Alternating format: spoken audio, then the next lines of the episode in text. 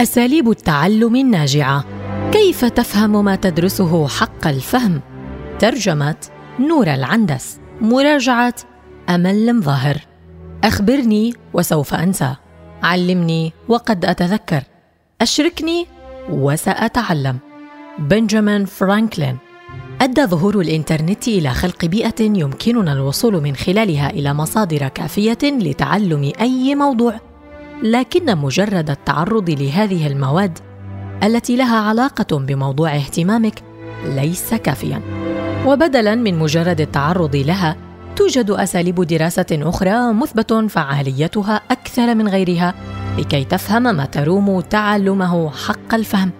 سنقوم بالتحدث عن هذه الأساليب في هذه المقالة وتوضيح بعض معالمها. اولا استرجع ما تعلمت لا تعد قراءته. تعتبر القراءة السلبية أحد أساليب الدراسه الشائعة شيوعا واسعا إذ يدرك كثير من القراء أن قراءة المواضيع الجديدة أو الصعبة مرة واحدة لا تكفي. لذا يقرأ الكثير منهم المادة عدة مرات ظنين أن ذلك سيكون مفيدا وكافيا. ولكن تكرار القراءة أسلوب تعلم فاشل.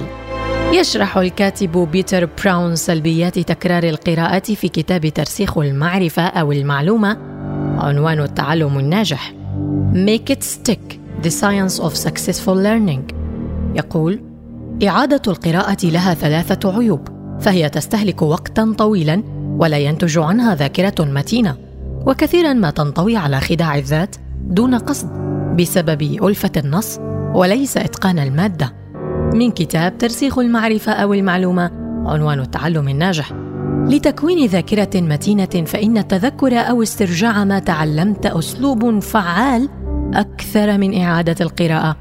وأساس الاسترجاع هو أن تختبر معرفتك بالمادة المقروءة إما بوضع أسئلة تجيب عنها أو باستخدام بطاقات التذكر ال flash cards. ففي فعل التذكر أو الاسترجاع فائدتان عظيمتان. الأولى إنه يخبرك بما تعرف وبما لا تعرف وبذلك تعرف أين تركز دراستك القادمة لتحسين نقاط ضعفك. الثانية إن استرجاع ما تعلمته يجعل عقلك يوطد الذاكرة مما يقوي ارتباطه بما تعرفه مسبقا ويسهل عليك التذكر والاسترجاع مستقبلا. في الواقع اختبار القدرة على الاسترجاع يعارض النسيان. من كتاب ترسيخ المعرفة أو المعلومة عنوان التعلم الناجح. أدرك الفيلسوف الإغريقي القديم أرسطو فوائد الاسترجاع منذ أكثر من ألفي عام حيث كتب التمرن على تذكر الشيء بصفة متكررة يقوي الذاكرة. ثانياً باعد بين فترات تعلمك. من الممارسات الأخرى المفيدة هي أن تسمح بمضي وقت كاف بين جلسات الدراسة حتى تنسى بعضا من المادة وهذا النسيان يجعل استرجاع المادة المقروءة خلال جلسة الدراسة القادمة أكثر صعوبة وبذلك يتطلب منك مجهودا أكثر وذلك يشبه زيادة كتلة العضل نتيجة الرياضة بسبب الجهد المبذول فيها وتظهر الدراسات أن الجهد المبذول أثناء الدراسة يؤدي أيضا إلى تعلم أقوى. ثالثا لا تدرس شيئا واحدا فقط. أثناء جلسة الدراسة بدل بين عدة مواضيع متقاربة بدلا من التركيز على موضوع معين وحيد.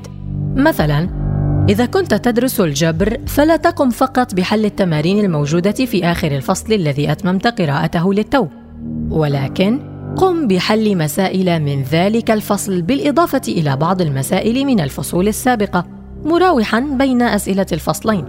هذا سوف يقودك إلى بذل مجهود أكبر أثناء دراستك. وبذلك ينتج فهم وإتقان أكبر للمادة. رابعا خذ وقتا للراحة.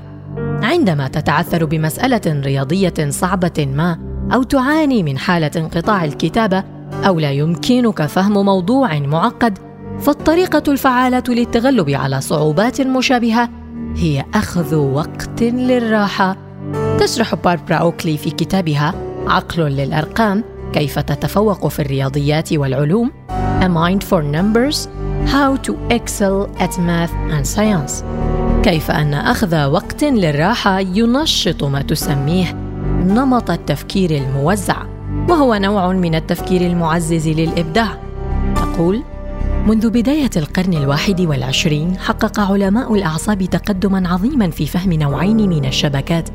يقوم الدماغ بالتبديل بينهما. شبكة تعنى بحالات الانتباه العالية وأخرى بحالات الاسترخاء والراحة. سنسمي عمليات التفكير المتعلقة بهذين النوعين من الشبكات بنمط التفكير المركز للحالات الأولى ونمط التفكير الموزع للحالات الثانية. وهذان النمطان مهمان في التعلم. من كتاب عقل للأرقام باربرا أوكلي. تجري حالة الانتباه العالي أو نمط التفكير المركز أثناء العمل المباشر على شيء ما.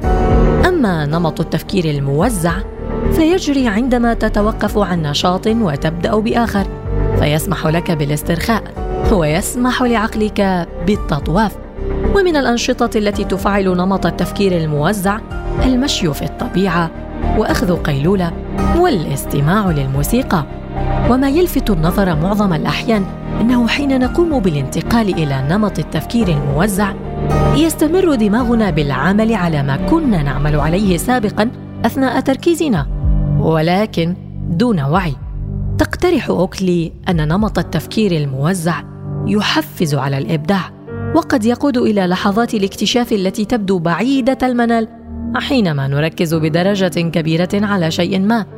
أعتاد توماس أديسون المخترع العظيم على أخذ قيلولة قصيرة عند علوقه في مشكلة ما ليحفز الإبداع، بينما عرف الكاتب تشارلز ديكنز بأخذ جولات مشي طويلة محاولا إيجاد الإلهام لرواياته.